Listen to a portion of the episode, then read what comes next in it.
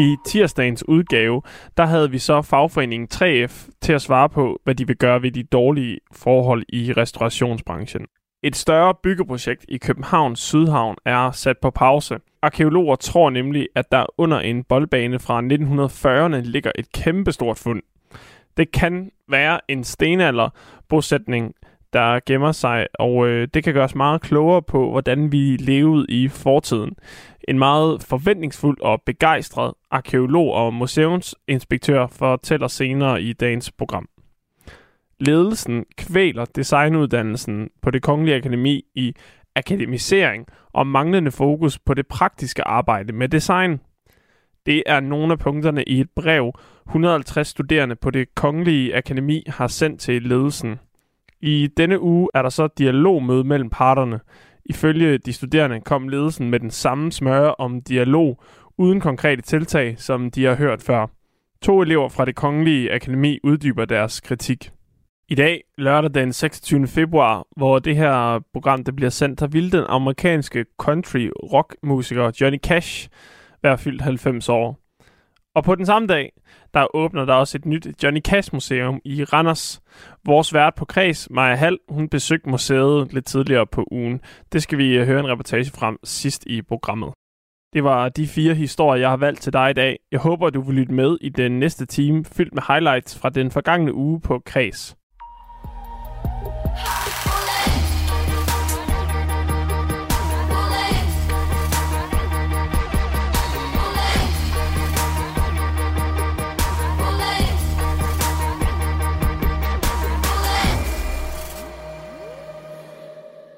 Nu er det blevet tid til det første indslag her i klip fra ugen. Det er om arbejdsforholdene i restaurationsbranchen fra tirsdagens program. Hver femte ansatte på restauranter og barer har oplevet at blive behandlet dårligt af kollegaer og chefer. Det viser en undersøgelse fra Arbejdstilsynet.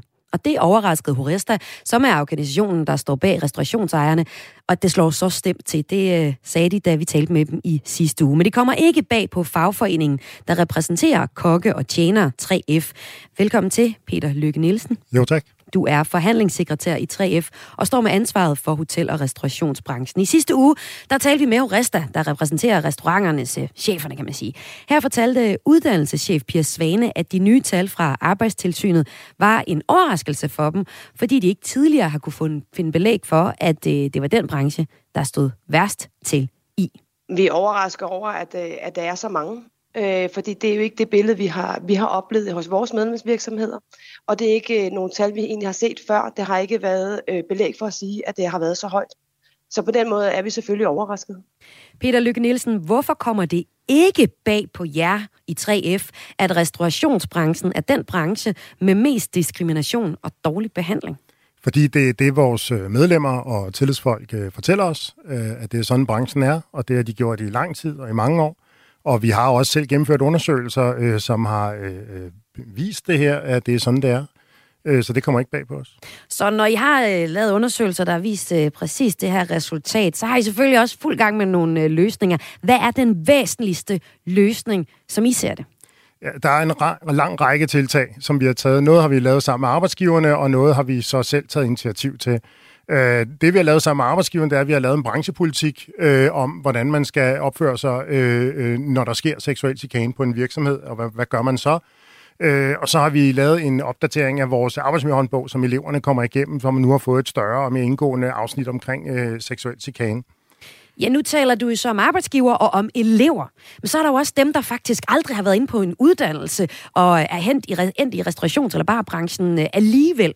Debatten om arbejdsforholdene i restaurationsbranchen den blev for alvor skudt i gang, da den københavnske tjener Lisa Lind Dunbar i et essay i magasinet Atlas skrev om de hyppige tilfælde af seksuelle krænkelser, hun var blevet udsat for som kvinde i branchen, og også generelt dårligt arbejdsmiljø. I starten af februar, der talte vi her på Kreds på Radio 4 med den tidligere barchef på øh, Café England, Rasmus Andersen. Og han sagde op på grund af dårlig ledelse og oplevede at blive chikaneret og kaldt for ting som psykopat og tyv af sin tidligere arbejdsgiver, efter at han var stoppet. Nu efterspørger Rasmus, Anders, Rasmus Andersen så, at IHUS 3F bliver bedre til at gå ud og hive fat i unge mennesker som ham selv i branchen.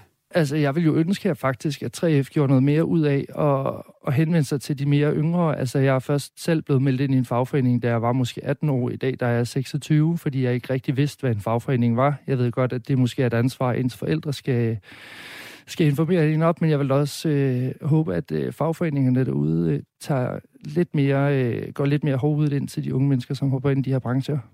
Peter Lykke Nielsen, forhandlingssekretær hos øh, 3F. Da Rasmus Andersen startede i branchen, vidste han ikke rigtig, hvad en fagforening var. Hvad gør I hos 3F for at få fat i de her ufaglærte, som der er rigtig mange af i restaurations- og barbranchen? Det er korrekt. Der er øh, cirka 80.000 unge mennesker, der får SU, mens de arbejder i hotel- og restaurationsbranchen. Og derfor har vi netop her 1. august lanceret et, øh, et nyt medlemskab af 3F, hvor man får øh, øh ganske få penge, 65 kroner om måneden, hvis man modtager SU, kan blive medlem af 3F.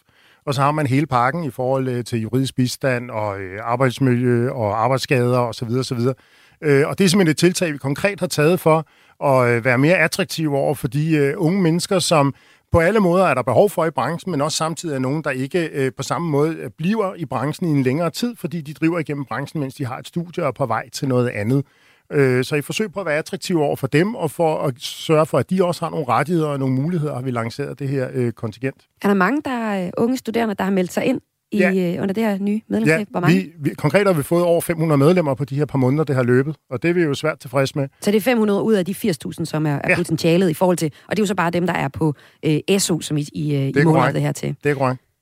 Altså, der ligger jo også en masse andre ufaglærte, ud over dem, der lige er på SU. Hvad gør I for at få fat i dem? Altså, der er jo en kæmpe mørketal i, i det her. Det er rigtigt. Altså, vi forsøger jo altid at gøre os attraktive over for de mennesker, der arbejder i hotel- og restaurationsbranchen. Vi er dem, der organiserer hotel- og restaurationsbranchen. Det er os, der laver uddannelserne. Derfor så forsøger vi også at uddanne vores øh, faglige sekretærer øh, til at være opmærksom på seksuel chikane, når, når folk kommer ind i afdelingen og fortæller om, hvad det er, de oplever derude.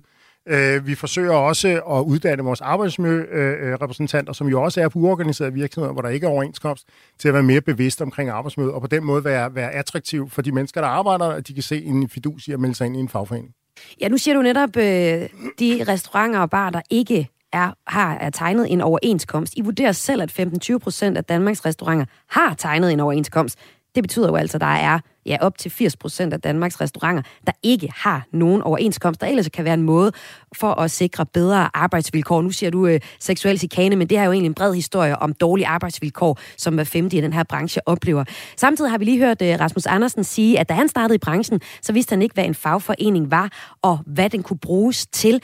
Når vi har de her to ting ved siden af hinanden, så kunne nogen godt tænke, jamen, har 3F overhovedet fat i restaurations- og barbranchen? Hvad vil du svare til ja. det? Det er der ingen tvivl om, det har vi. Altså, vi skal ikke glemme, at på hotellerne har vi noget, der ligner 90 procents overenskomstdækning med en 3F-overenskomst. Øh, det er rigtigt, der er et andet billede på hele restaurationsdelen, som er lavere.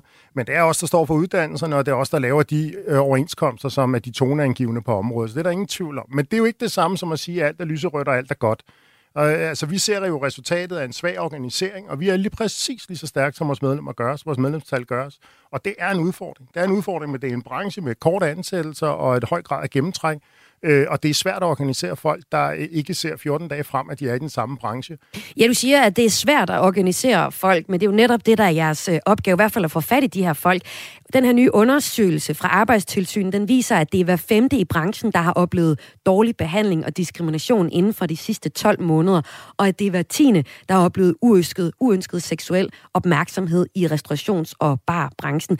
Altså, hvad kommer I konkret til at ændre nu for at sikre, at den her tendens med dårlig behandling, diskrimination og uønsket seksuel opmærksomhed rent faktisk ændrer sig? Ja, altså vi kommer over til at tage dialogen med de arbejdsgiver, som ønsker at være en del af fællesskabet og lade sig omfatte af en overenskomst. For det er der, vi kan tage en dialog om, hvad pokker gør vi ved det. Konkret har vi nogle planer på elevområdet, som handler om, at der skal være uddannelsesansvarlige på de enkelte virksomheder. Det vil sige, at man skal have udgået en, indgået en eller anden form for uddannelse i, hvordan pokker har man elever. Sådan så man får det lidt mere struktureret, hvordan er det at have elever på en virksomhed. Vi har nogle, øh, øh nogle klare ønsker øh, til arbejdstilsynets øh, kampagner fremadrettet. Det er sådan, at hotel- og restaurationsbranchen er jo kvad den svage organisering jo notorisk kendt for at have en rigtig dårlig øh, organisering af arbejdsmiljøorganisationerne på de enkelte virksomheder.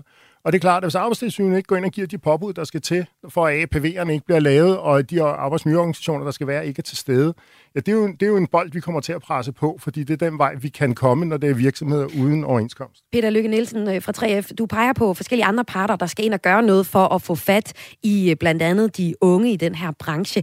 Men hvorfor er det så svært for jer selv at få fat i de mange, som øh, ikke har tegnet over en, altså som er en del af en virksomhed uden overenskomst, og slet ikke er medlem af 3F? Jamen, det er jo to, pro- to, to problemer i det samme, kan du sige. Hmm. Altså, den danske model siger, at hvis du vil have en overenskomst, så kan du strække alt det, du overhovedet har lyst til for at få den. Men det er klart, at hvis de unge mennesker ikke melder sig ind i en fagforening, så har de jo ingen støtte til at gennemføre sådan en strække for at få en overenskomst. Det vil sige, at de er ikke stærkere, end deres sammenhold gør dem. Og hvis de ikke ønsker at melde sig ind i et fagligt fællesskab, jamen, så har de ikke mulighed for at presse de, de uh, rettigheder igennem, som de egentlig har, har fortjent. Så hvor er de henne i systemet? Ingen steder? Ja, altså vi fortsætter jo det, vi altid forsøger at lave kampagner og opsøge dem på uddannelsessteder og så videre for at få dem til at blive en del af vores fællesskab. Men, men det er jo klart, at det skal jo være de unge mennesker, der kan se fornuften i det, at det giver mening for dem. Og, og, og jeg medgiver gerne, at det er en, en evig ongoing proces at finde ud af, hvordan kommunikerer man det bedst muligt. Altså, hvad er kernen i problemet?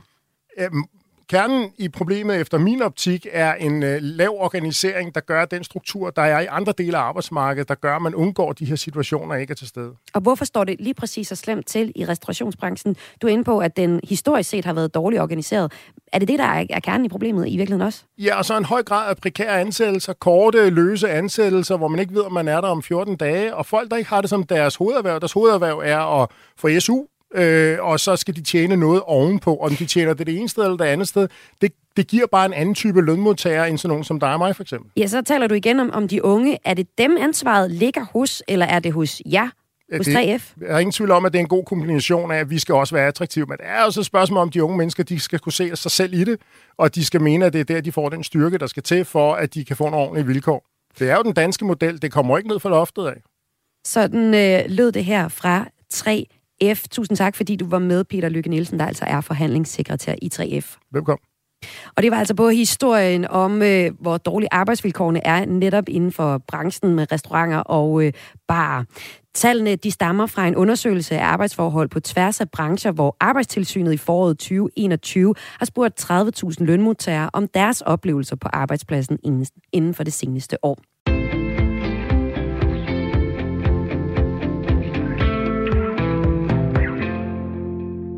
Mit navn er Emil Mortensen, og du lytter til klip fra ugen. Programmet, hvor jeg har samlet det bedste fra ugen, der gik i Radio 4's daglige kulturprogram Kreds. Lidt senere kommer to designstuderende med en kritik af deres uddannelse. De er utilfredse med akademiseringen på det kongelige akademi, hvor ca. 80% på bacheloruddannelsen i design har skrevet under på en række krav til ledelsen. Inden der skal vi høre fra en øh, begejstret arkeolog.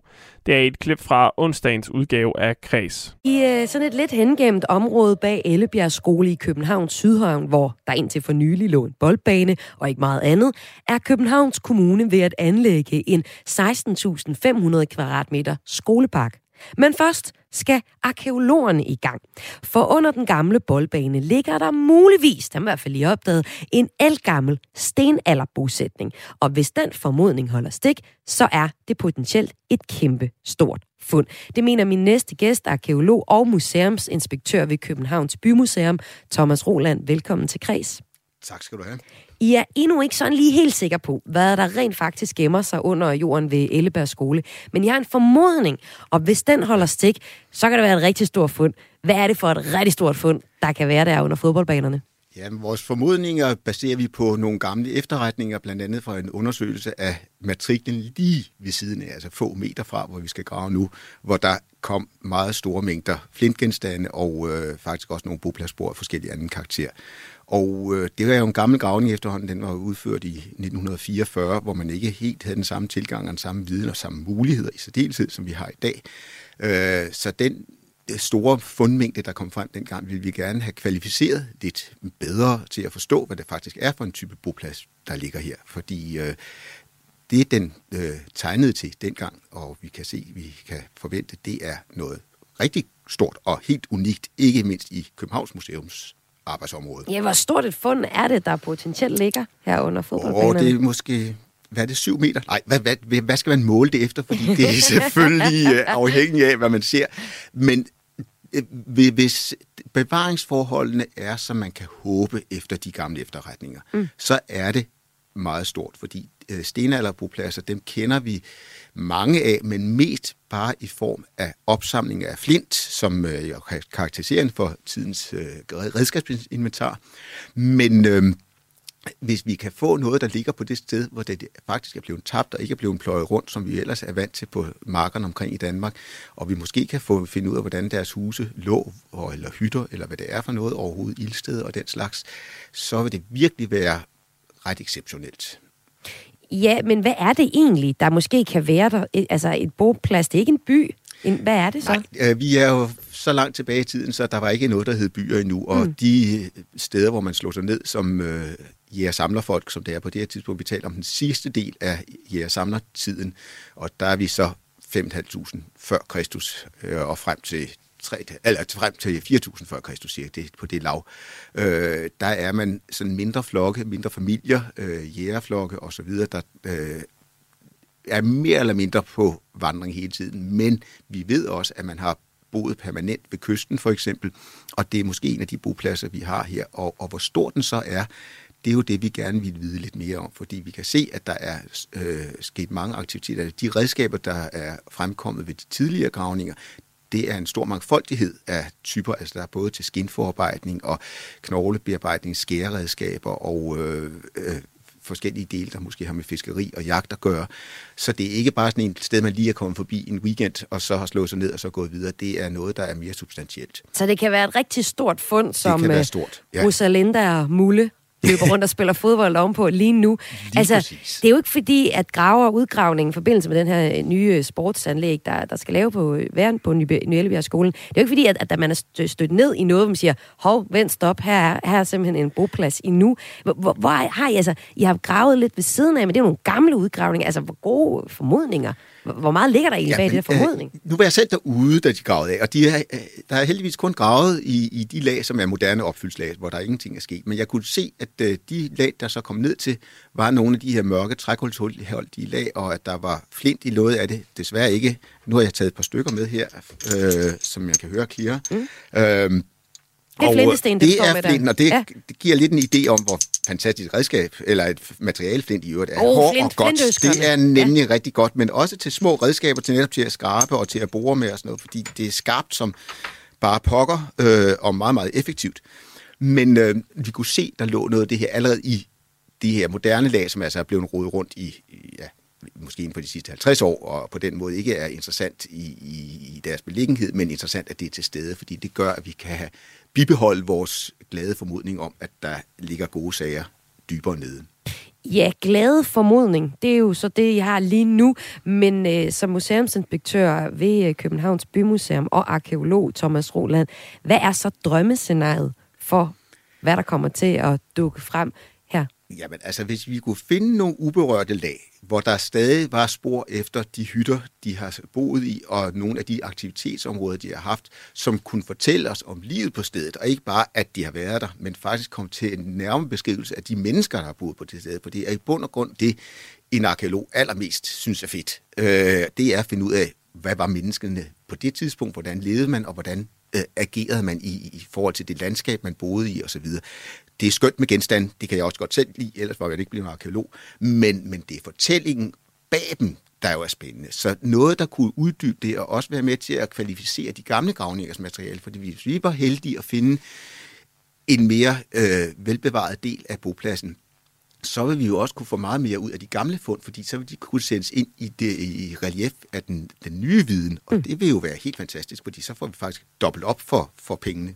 Men hvad, hvad så er det næste skridt for, at, at det måske kan ske? Ja, nu skal vi jo have stillet vores nysgerrighed, for, mm. for på fredag har jeg lige aftalt med bygherre, som er Københavns Kommune jo, at uh, der begynder vi de egentlige undersøgelser, eller den egentlige forundersøgelse, hvor vi simpelthen med en gravemaskine forsigtigt trækker den øverste muld af uh, de steder, hvor der, der stadig er det, og prøver at se, hvad ligger der rent faktisk nede. Kortlægge udbredelsen af de områder, der kan være interessant arkeologisk. Og det er så de næste halvanden uges tid, eller sådan noget, at vi øh, laver de her mindre forundersøgelser til at finde ud af, hvad er det faktisk, vi har med at gøre. Og så om halvanden uge vil vi vide, om vi skal have hænderne helt op over ørerne, eller om vi bare skal sige, det var da fint, nu var der lidt rester tilbage, og øh, nu er det registreret. Øv, der var ikke mere end det. Men hvis vi nu skal have hænderne op over hovedet om ja. halvanden uge, hvad, hvad går der så i gang?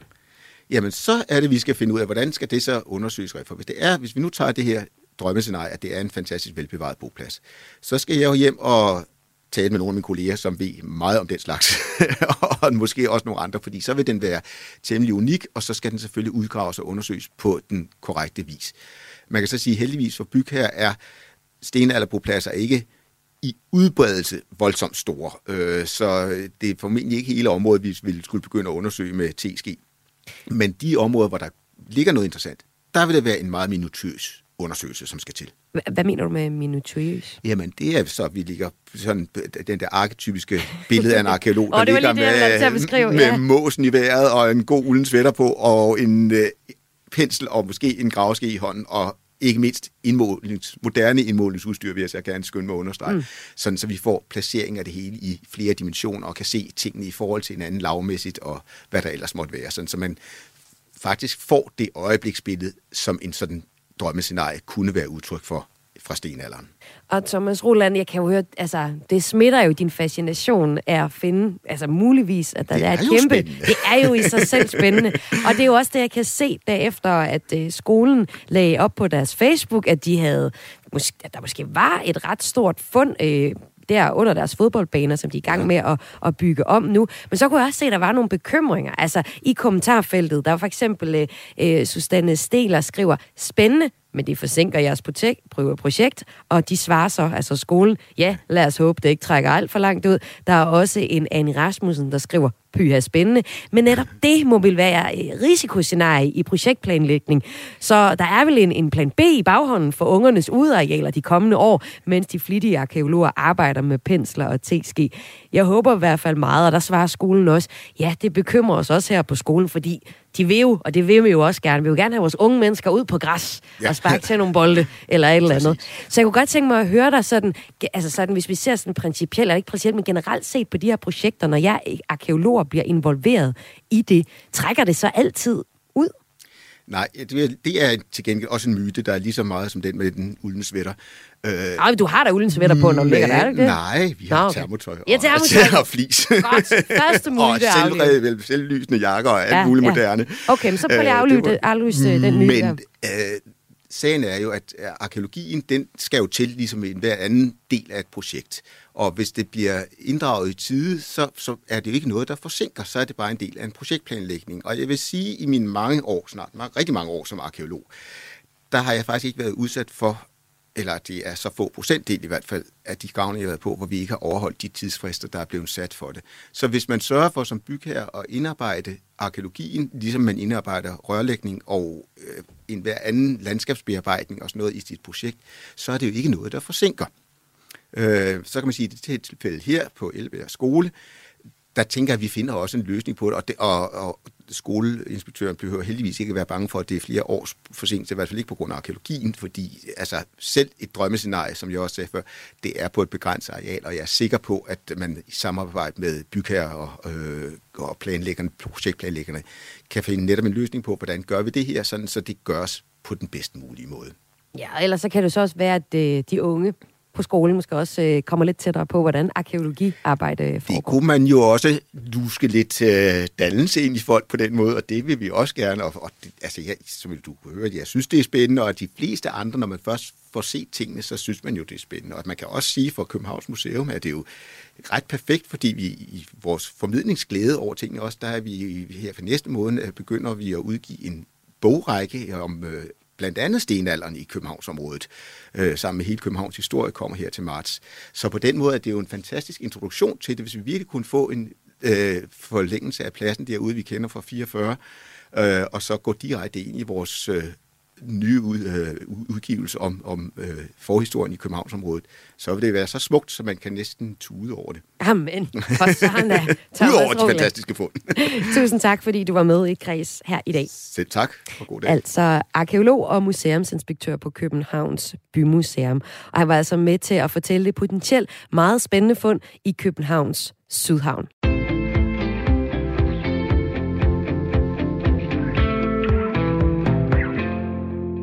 Du lytter til et klip fra ugen med highlights fra den seneste uge i Radio 4's daglige kulturprogram Kreds. Senere der øh, handler det om en 90-års fødselsdag. Og det er ikke øh, den der 90-års fødselsdag, du øh, måske ser på tv til nytårsaften. Men i stedet for er det en 90-års fødselsdag, som musikeren Johnny Cash han kunne have holdt, hvis han havde været i live øh, den dag i dag, 26. februar. Men inden da, der skal vi høre fra de designstuderende på det Kongelige Akademi, for de er utilfredse med måden uddannelsen den er skruet sammen på. 80% af de studerende fra øh, bacheloren i design på det Kongelige Akademi, de har været med til at skrive under på det her brev, der er blevet sendt til ledelsen med en kraftig kritik af den akademiserede retning, uddannelsen er ved at tage. Brevet det indeholder 12 konkrete krav, som de studerende forventer bliver implementeret på skolen omgående. I tirsdags var der dialogmøde mellem de designstuderende og ledelsen på det kongelige akademi. To af dem, der var til mødet, og som øh, også har skrevet under på det her brev, det er Frederik Tjenka Tang Jensen og Sara Toftelund Sommer. De går begge to på bacheloruddannelsen i design på det kongelige akademi. I onsdagens kreds var de i studiet, hvor de startede med at fortælle om dialogmødet med ledelsen. Her oplevede de to studerende, at der ikke kom meget nyt frem. Og vores oplevelse af mødet i går var også, at det blev et møde, der udelukkende var til for at sætte et nyt møde op. Altså at vi stadigvæk fortsat øh, bruger hele vores studietid på at indgå i dialog omkring, hvordan vi skal, vi skal ligesom ændre den her uddannelse til noget bedre. Så vi var lidt skuffet over mødet i går. Men det er vel også øh, dialog, der er vejen frem, er det ikke det? Det er helt sikkert dialog, der er vejen frem, men, men erfaringen viser os bare, at det er ikke en, en, en reel dialog, vi går ind i. Det er ledelsen, der forsvarer sig og ikke vil stå på mål for den kritik, vi kommer med. Og jeg har også tidligere, der har tidligere været protester på Designskolen. For to år siden, så var der lignende protester, og senest blev der udført en protestaktion til et åbent hus arrangement for nye elever. Og det er altså, der foregår her på øh, bacheloruddannelsen i design på det Kongelige Akademi, som består af flere underlinjer, hvor man blandt andet kan arbejde med møbeldesign, tøjdesign og visuel kommunikation. Og lad mig så høre dig, øh, Sara Toftelund Sommer. I er utilfredse med den måde, jeres uddannelse er sammensat på. I mener overordnet set, at I bliver uddannet som generalister. Hvorfor er det et problem? Det, der er problemet med øh, at øh, blive generalist, øh, det er, at vi, øh, jamen, hvad skal man sige, først og fremmest så handler øh, vores brev jo om den her akademisering, der foregår i uddannelsen. Øh, og vi kan sagtens se, at, øh, at der skal være design øh, overalt. Øh, design vil øh, være en positiv retning i forhold til mange ting. Øh, men vi har kun to og, en halv år, to og et halvt år på den her uddannelse, øh, eller på bacheloren, og så har vi et halvt år i praktik. Øh, og på det to og et halvt år, der øh, skal vi først og fremmest, mener vi, blive øh, rigtig dygtige til at forstå øh, designprocesserne og håndværket. Øh, men ved siden af det, der har vi så også øh, en masse tværfaglige forløb, der handler mere om, øh, hvad skal man sige, virksomhedsstrategier og undskyld mig, businessstrategier. Øhm, og vi mener, at det tager for meget fokus væk fra, at vi rent faktisk bliver professionelle i vores håndværk. Men Sarah Toftlund, så må du fortæller jo også om et praktikforløb. Er det ikke netop der, at man kommer ud og er, er praktisk og får den praktiske erfaring? Det, der er ærgerligt i forhold til øh, praktikforløbene, det er, at vi ikke føler os klædt godt nok på øh, til overhovedet at søge de her praktikpladser, øh, der er, øh, som der jo er rigtig meget konkurrence om. Øh, er det meget svært at få en praktikplads som designstuderende? Det kan godt være rigtig svært, øh, og det er i hvert fald svært, hvis at man ikke øh, føler, at man kan putte noget i sin portfolio, som det jo først og fremmest det, man går ud med til branchen. Øh, der bliver jo snakket rigtig meget karakter, Øhm, og, øh, og vi diskuterer også, at vi jo øh, vi gerne vil have mindre med karakterer på, mm. øh, på uddannelsen. At, at, hvis jeg lige må blive det med ja. at tage i praktik, er det noget, du er, er nervøs for i det hele taget, at du kommer ud som bachelorstuderende og, og ikke har en portefølje med nogle gode eksempler på, hvad du kan? Jeg tror i hvert fald, at øh, jeg føler meget ansvaret for at få en rigtig god portfolio. Det er også noget, der ligger øh, på mig, at øh, jeg skal tage ansvar for øh, at få sat noget fritid af, også på at få lavet nogle spændende projekter, som øh, er attraktive for branchen. Men er det ikke et vilkår, hvis man gerne vil være dygtig, jamen så skal man også tit bruge øh, noget af sin interessetid, altså den tid, der ligger uden for et studie eller et arbejde? Det kan man godt sige, men jeg tror, at i forvejen øh, op til eksamener, der bruger vi nogle gange 70 timer om ugen på at at gå i skole for at få de bedst mulige øh, projekter ud af, af, den her, øh, af den her uddannelse. Øhm, så jo, man kan godt sige, at man skulle lægge noget fritid i det, men, men vi synes også, at der er noget helt konkret og basal viden, øh, som vi ikke får på uddannelsen, som, som simpelthen bare burde være i orden. Frederik Tjenke Tang Jensen, nu er du så en af de her 150 studerende på Designskolen i København, der kommer med 12 konkrete punkter, som I gerne vil have ændret, eller faktisk siger, der skal ændres. Prøv, mm. Kan du komme med et konkret eksempel på et forløb, fordi der er jo mange forskellige ting, I egentlig øh, mener, der skal laves om, men et konkret eksempel på et forløb, du synes, der er for meget af? Jamen, vi har rigtig mange forløb, der, øh, der omhandler det her strategiske design, altså hvor vi skal lære at eksempelvis øh, optimere nogle virksomheders værdikæder. Det er altså ikke design øh, i form af formgivning og kreativitet, det er en anden form for design, hvor man går ud og og eksempelvis øh, konsultere virksomhedsledelser om, hvordan de skaber den bedste organisationsstruktur og ledelse. Og vi føler, det er en strategisk design har rigtig mange muligheder som, som, øh, som en del af designfaget. Det er bare ikke det, vi mener, vi uddanner på, på, det, øh, på det kongelige akademi, altså hvor det handler om at være den kreative designer, en designer, der forstår at skabe noget formgivning. Ja, nogle af de ting, I kritiserer, det er fag, der hedder sådan noget designteori, rådgivningsarbejde for virksomheder og mm. også tværfagligt arbejde, der ifølge jer fylder altså for meget på designuddannelsen. Omvendt, øh, så kan man også sige, at, at det umiddelbart lyder fornuftigt, at øh, skolen vil uddanne jer som, ja, man kunne jo sige, selvstændige kunstnere, der både er kreative, men også kan finde ud af at sælge jeres kunst, eller i hvert fald indgå, eller deres design indgå i den proces og det arbejdsmarked, som I jo kommer til at blive en del af, som jeg er sikker på også er benhårdt. Så kan du ikke også godt se, at der er en pointe fra skolens side i at forsøge at uddanne jer til, det, til den virkelighed, I kommer ud til? Jo, og, og det hele lyder rigtig godt i teorien. Det fungerer bare ikke i praksis, skal vi mærke ud på uddannelsen. Både altså på vores studiepladser, både øh, for undervisernes side, men også for vores egen, at det simpelthen ikke hænger sammen. Øhm, der er ikke tid nok til at fordybe sig i øh, hverken den ene eller den anden retningerne, og det gør, at vi bare bliver lidt forvirret, og vi ikke helt ved, hvilket ben vi skal stå på. Men så er der nogle lytter, der siger, jamen det med at, at, at tage en uddannelse, det er mm. en del af ens liv, men det er jo ikke fordi, du stopper med at uddanne dig, fordi du har fået en, øh, en kandidatdiplom.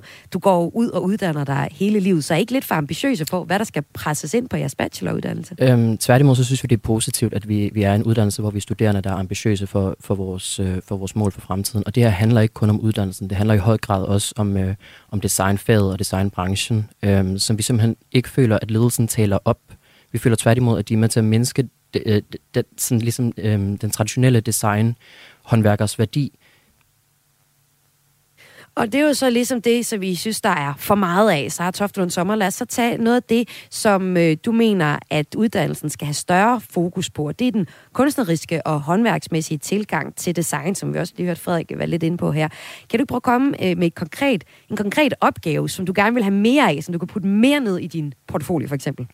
Jeg tror, øh, altså, det handler helt generelt om, at vi skal have nogle flere kurser i det håndværksmæssige. Øh, der, jeg kan komme med nogle eksempler mm. om, at vi før i tiden, øh, eller jeg har lige for øh, noget tid siden haft et øh, vævekursus, øh, som varede fire dage, hvor vi kunne høre, at de plejede at vare fire uger.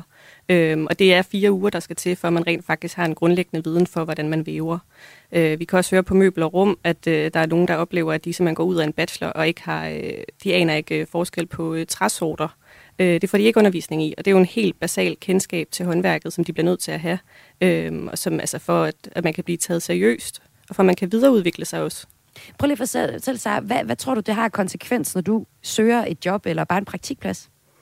Øh, jamen, jeg tror, det kommer til at have en konsekvens på den måde, at øh, måske kommer jeg til at, øh, at føle mig uforberedt. Øh, jeg, jeg ved ikke, øh, jeg, har, jeg kan jo ikke tale fra branchens side. Øh, det virker som om, at øh, den opfak- opbakning, vi får lige nu, at der står øh, mange virksomheder og, øh, eller nogen fra branchen er enige i, at øh, det, de også mangler, det er folk, der er, altså, er virkelig øh, har styr på deres håndværk, og så kan arbejde videre ud fra det, for du bliver nødt til øh, at stå over i værkstederne og stå inde i processen for at kunne begå nogle fejl og lære sine fejl øh, og virkelig forstå, øh, hvad det skal til for at, at lave, godt, øh, lave godt design. Og det er det, du lærer noget af.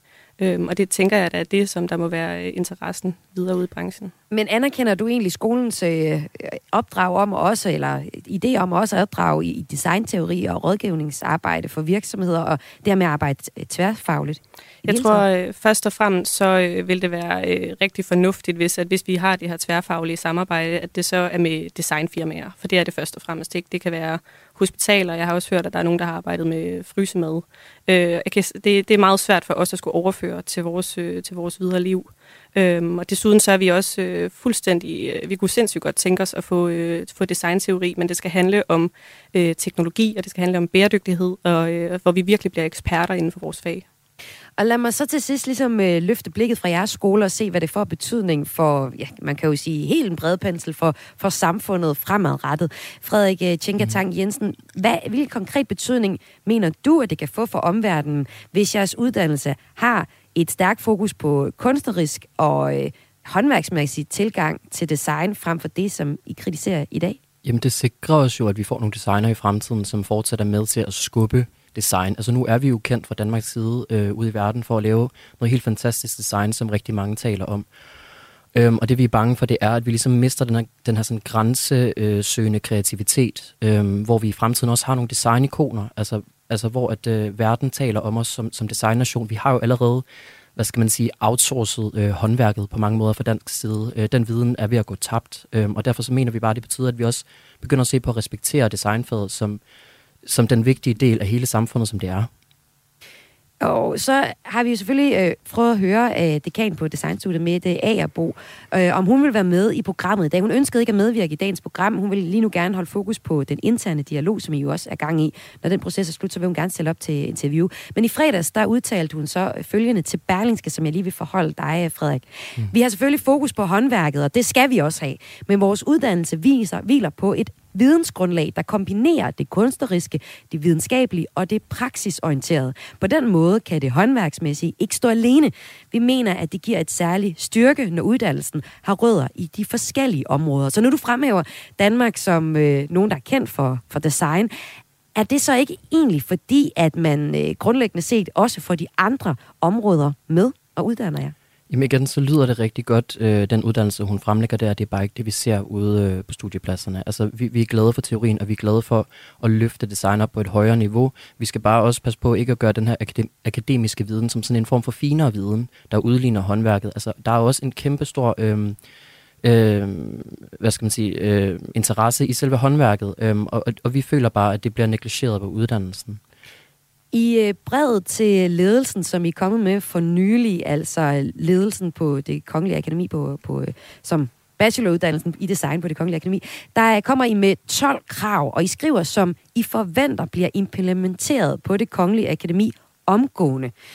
Så kunne jeg godt tænke mig at høre i afslutningsvis, at starte med dig, Sara Toftlund Sommer.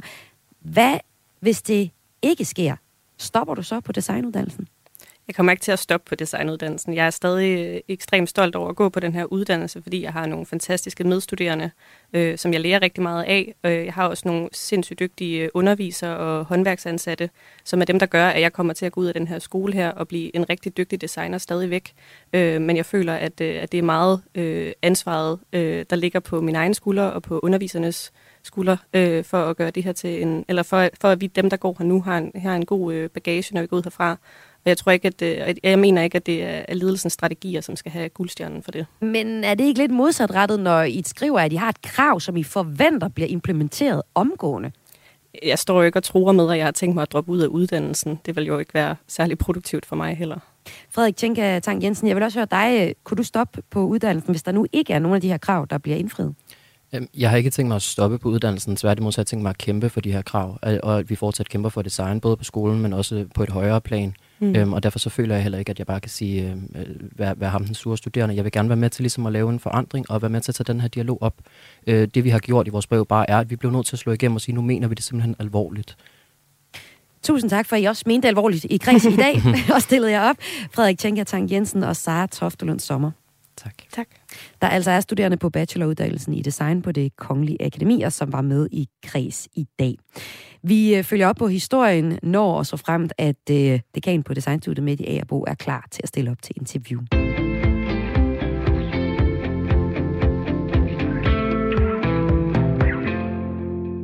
Du lytter til et klip fra ugen med mig, Emil Mortensen, som har fundet highlights frem fra den seneste uge i Radio 4's daglige kulturprogram Kreds.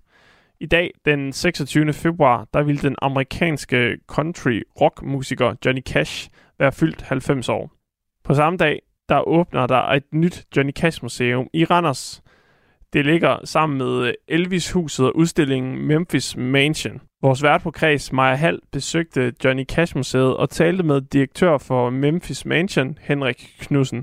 Jeg tænkte jo, da jeg kom her, hvor fanden er han henne? For det er jo Elvis-musik over det hele, men det er det der lille ja, ja, ja, hus, ja, eller hvad? Ja, ja, ja. Ja, det er det. Jamen, øh, Han har jo fået sådan et lille baghus i det man godt Memphis. Mansions. Det er kæmpe stort. Ja. Og så... det er sådan, det er. Vi synes ikke, at vi kunne at, at vi havde plads nok til at putte Johnny, altså at tage et hjørne ud med noget Elvis, og så putte Johnny ind. Nej, det gør man ikke. Det gør man You ikke. don't put baby in the corner, eller hvad de siger. så, så hvad hedder det? Så vi måtte bygge noget nyt.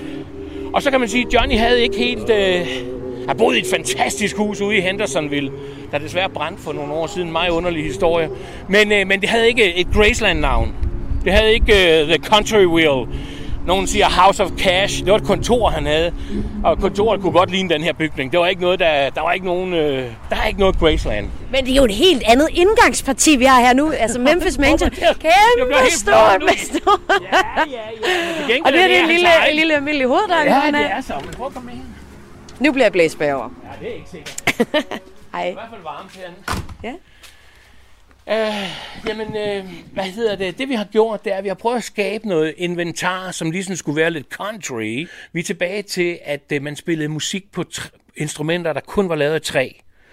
Øh, akustiske guitar og kontrabasser og så videre, så videre, så videre. Violiner for den sags skyld. Skal vi starte, eller hvad? Skal vi Ja, jeg synes, vi skal starte, altså. Jeg vil gerne se dig. Du skal du virkelig blære dig. Ja, men altså, okay. Vi har en af hans guitarer her, som vi har fået af en af hans rigtig gode venner, der hedder Jack Clement. Og Jack Clement skriver et par sange til Cash. Øh, men senere så får Jack Clement, som også blev kaldt cowboy selvfølgelig. Det skal jeg huske at sige, han blev kaldt cowboy. Er det ikke fedt? Det kan man i USA, fordi der er så sindssygt højt til loftet derovre. Der kan man tillade sig at sige, ved du hvad jeg hedder? Jeg hedder cowboy. Nå ja, jamen det gør du jo så. og så kan de få øvrigt ikke stave til jantelov. Jeg synes, det er lidt cool. Nå, men hvad hedder det? Cowboy havde det her øh, spar, han kaldte det Spar Studio, hvor Cash senere i sit liv kommer og optræder, og, eller indspiller plader, og øh, den guitar der har, har øh, Jack Clement øh, skænket os for mange, mange år siden, inden vi vidste, vi skulle have et Johnny Cash museum. Jeg havde ham over til et show, og han vidste, jeg var kæmpe Johnny Cash-fan, og han sagde, Henrik, har den her guitar med, så den skal du have. Nej, hvordan var det? Ja, men det var, altså, det var skørt, altså. Øh, mig for fanden, det er jo skørt. Altså, det, men det er jo ligesom med Elvis. Det er, altså, hvis man, for nogen, der betyder det her jo ingenting. Vel? Altså, nogle ting, så er det bare en guitar. Mm. Og for andre, så er det ligesom, når man får sådan en uh, guitar i hånden, så er det ligesom, man kan, man kan mærke, at der kan bum, chicka, bum. Altså, at der bliver lidt uh, en sådan en Johnny Cash-vibe på det. Uh, jeg synes, det er super cool. Altså, jeg synes, det er crazy, at i, uh, i vores uh, lille by her, at vi kan at vi kan skabe et miljø, hvor man kan dykke ned i noget forhistorie, som jo for nogen er fuldstændig ligegyldig, og for andre så er den essentiel for at forstå fremtiden, altså for at forstå musik og sådan noget. Countrymusikken er vel i virkeligheden den hvide mands blues. Det er øh, et sted, hvor et univers, hvor man skrev om de ting, øh, der foregik. Og så Men nu siger du nemlig den hvide mands blues. Lad mig lige uh, tage fat i det.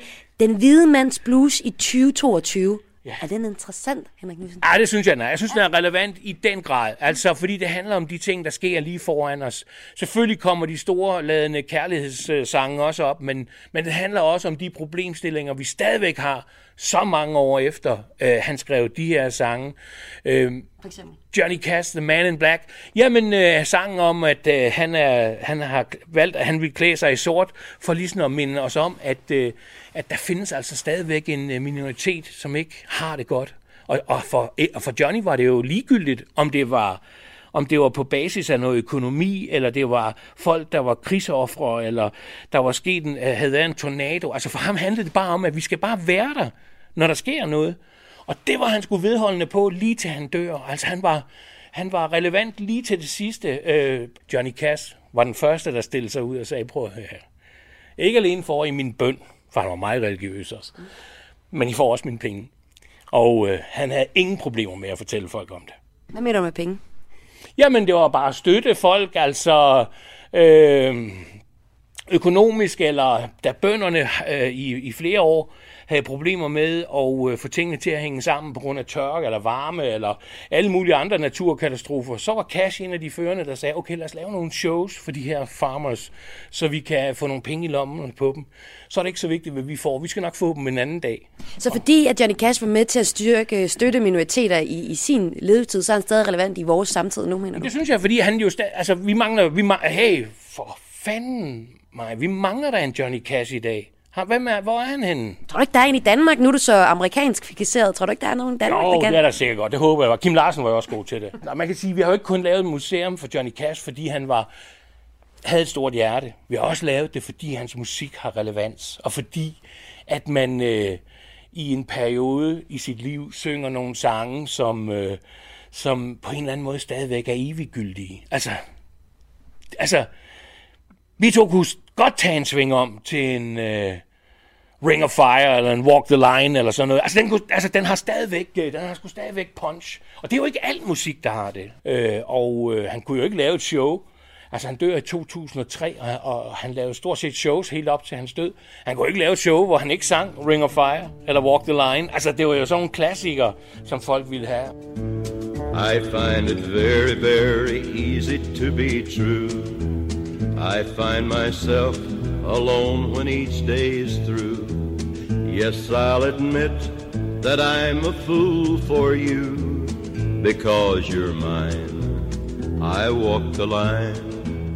kommer ikke mange steder. Der kan godt være, du kan finde et hjørne af Kina, hvor de ikke ved, hvem Johnny Cash er. Men jeg tror ikke, du kan finde et hjørne af Danmark, hvor de ikke ved, hvem Johnny Cash er.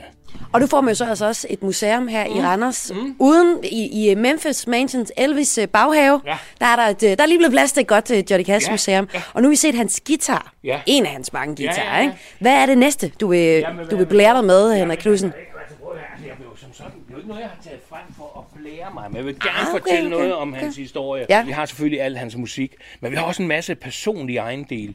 Og som jeg sagde før, så, hvad hedder det, så var Johnny vanvittig religiøs, og øh, han skriver jo ikke bare bogen om sig selv, der hedder The Man in Black, men han skrev også bogen, der hedder The Man in White, som handlede om hans Gud. Mm. Øh, og øh, nu skal det jo ikke være religion det hele, men det fyldte meget i hans liv, og øh, han laver for eksempel, eller han er øh, afvikler, eller hvad hedder sådan noget? Han er, han er, han er, han døber noget af sit, pers- sit personale. Dem døber han. Og så laver han, øh, så får de en dåbscertifikat, og på det dåbscertifikat, der står der, hvem der er pastor. Og så startede han pastor ud, og så skrev han administrator. Og sådan et har jeg. Det er ikke lige her nu, men det, der ligger her, Ja, jeg forstår om, ikke, hvordan kan, hvordan kan Johnny Cash døbe noget af sit personale? Ja, det kan man, hvis man øh, er så troende, at man godt ved, at det der, det kan jeg godt af. Jeg, jeg ved sgu ikke engang, om jeg kunne døbe dig, hvis du havde brug for det, vel? Men altså, Hvordan har du det med den øh, religiøse del af af Johnny Cash? Jamen, altså, jeg synes, altså, jeg synes, jeg er okay religiøs, men jeg er ikke sådan, jeg er ikke sådan hysterisk med det. Altså. Men, øh, men, men jeg kan godt forstå, og det er måske en af, af fortællingerne, det er, at, øh, at øh, Cash-familien, de kom fra ekstrem fattigdom. Altså, det var sådan, det, er det, altså, jeg tror ikke engang, vi to kan forstå, hvor fattig man var. Øhm, og øh, hans far, som øh, var øh, alkoholiker, og øh, han, han, mister sin, han mister sin bror øh, ved, i sådan en savulykke øh, på det lokale savværk der i Arkansas. Og hans far bebrejder ham hele livet for det. Det var det er din skyld. Det burde være dig, der var død. Og, og sådan nogle dæmoner render man med, og så en gang imellem, så har man måske brug for at kunne sætte sig ind i et lille rum, så kan det godt være, at der er et kors øh, på enden af, af, af gavlen der, og så var det der, han fandt sig selv. Ved du hvad, det er skulle da cool nok. He turned the water into wine. In the little Cana town, the word went all around that he turned the water into wine. Well, he walked upon the Sea of Galilee. He walked upon the Sea of Galilee. Shouted far and wide, he come the raging tide and walked upon the Sea of Galilee.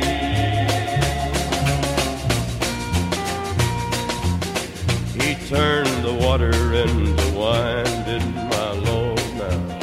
He turned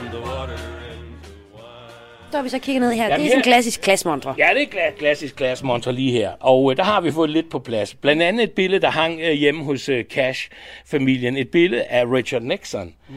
Og øh, nu taler vi jo nu taler vi jo højpolitik her. Mm. Fordi at Nixon var måske ikke verdens mest... Øh...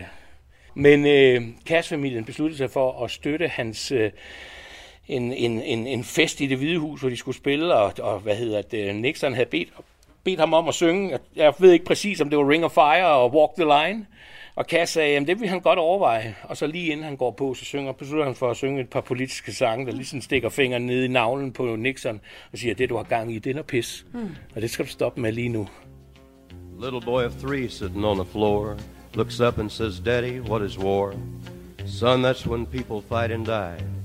Little boy of three says, Daddy, why? Tror du, han blev sur? Jeg tror, du skal regne med, at han gjorde. Young man of 17 in Sunday school, being taught the golden rule.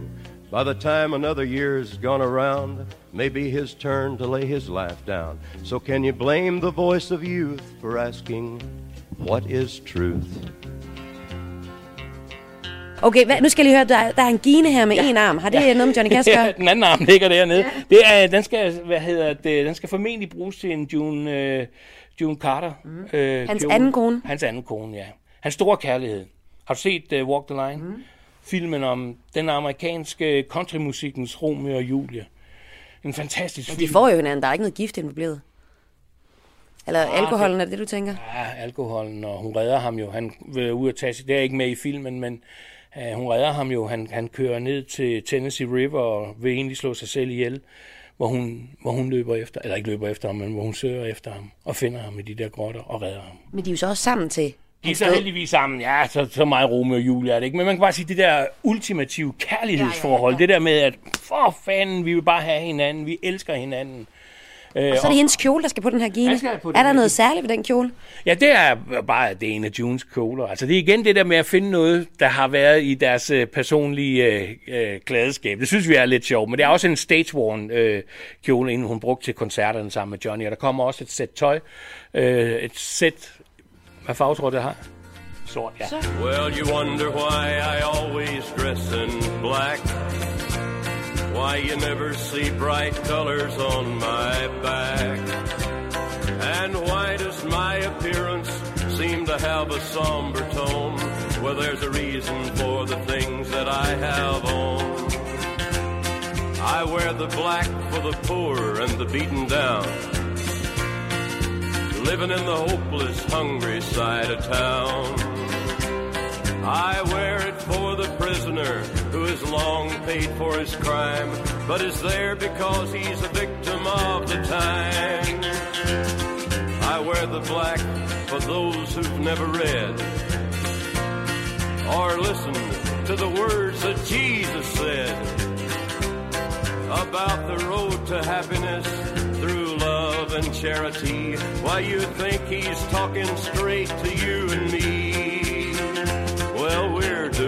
Mighty fine, I do suppose. In our streak of lightning cars and fancy clothes. But just so we're reminded of the ones who are held back. Up front there ought to be a man in black. I wear it for the sick and lonely old. For the reckless ones whose bad trip left them cold. I wear the black blackened mourning for the lives that could have been. Each week we lose a hundred fine young men. And I wear it for the thousands who have died, believing that the Lord was on their side. I wear it for another hundred thousand who have died,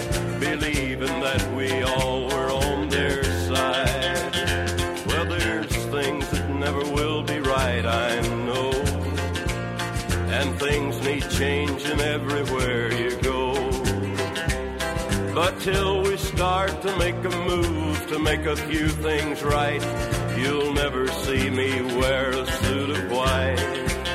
Oh, I'd love to wear a rainbow every day and tell the world that everything's okay. But I'll try to carry off a little darkness on my back till things are brighter. I'm the man in black.